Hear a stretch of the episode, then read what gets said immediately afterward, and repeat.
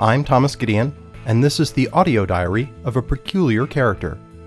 In it, I share thoughts about food, drink, beer, travel, music, and life in general in five minute segments.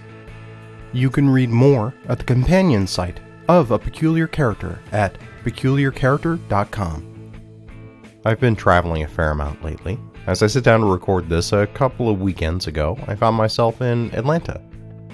I talk about this much more extensively on the command line if you're curious, but the short story is that a friend of mine who is an invited speaker found herself with a hotel room with a spare bed and a, a guest pass or a guest of a guest pass. And of all the immediate friends that she invited, I was the only one able to avail myself of that opportunity. This was a very quick trip for me, both in the planning and actually taking of it. I got to the airport after work on Friday. I metroed down, uh, intentionally set that up so I wouldn't have to take a day off from work to go to one of the further outlying airports in the area. Uh, as it turns out, there was some weather earlier in the day that was wreaking havoc with travel up and down the East Coast. This wasn't immediately obvious, since while the day was gray, it wasn't uh, out and out raining. However, when I got there, there was an immense line for the US Airways counter. I tried to check in on one of the kiosks. Nothing happening. It immediately directed me to an agent, which meant getting in that really, really long line. While I was in the line, it became clear what was going on, and as I overheard other people talking about it, the reason for it also became evident. All of the departure boards showed cancellation, delay, delay, delay, cancellation, delay, and so on.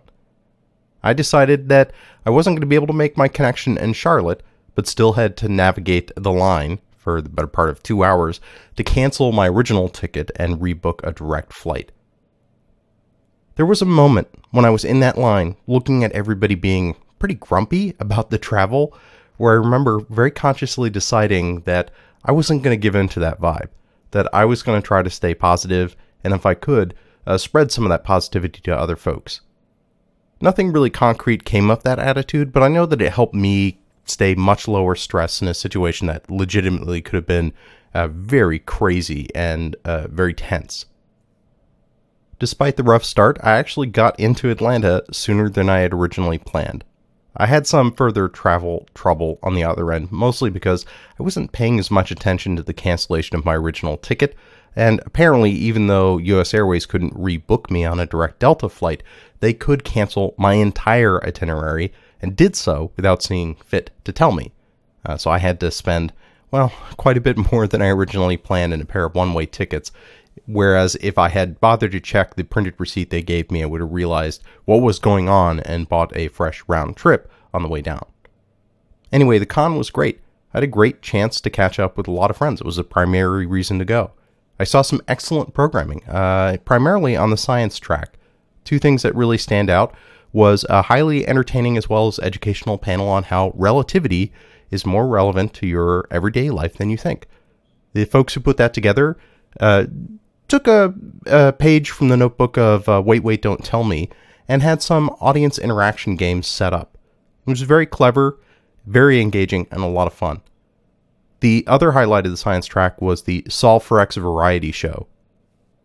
This show apparently got its start at DragonCon last year and has been a monthly occurrence in Atlanta, and it brings together scientists, comedians, uh, improv artists, and the like to uh, spend an hour entertaining as well as educating really delivered on its promise. Not in the least because I had a few friends that were involved, but everybody who uh, participated in that one year anniversary show, Solve for X, did a stellar job, and it was a lot of fun. It was a great way to close out the con. It happened to be the last thing that I did on Sunday night, followed by a very quiet room party after.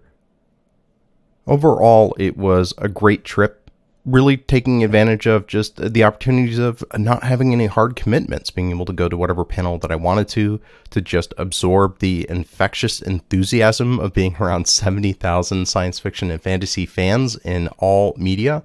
It was a little overwhelming at times, to be fair.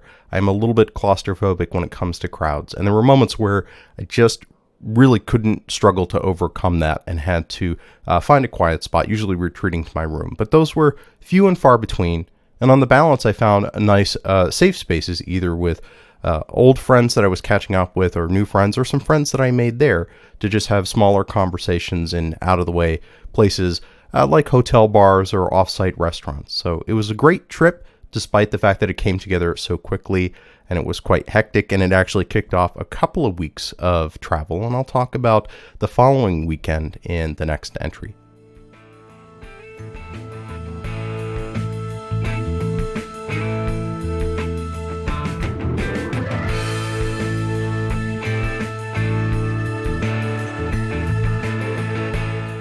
I would like to thank the Internet Archive for media hosting and bandwidth.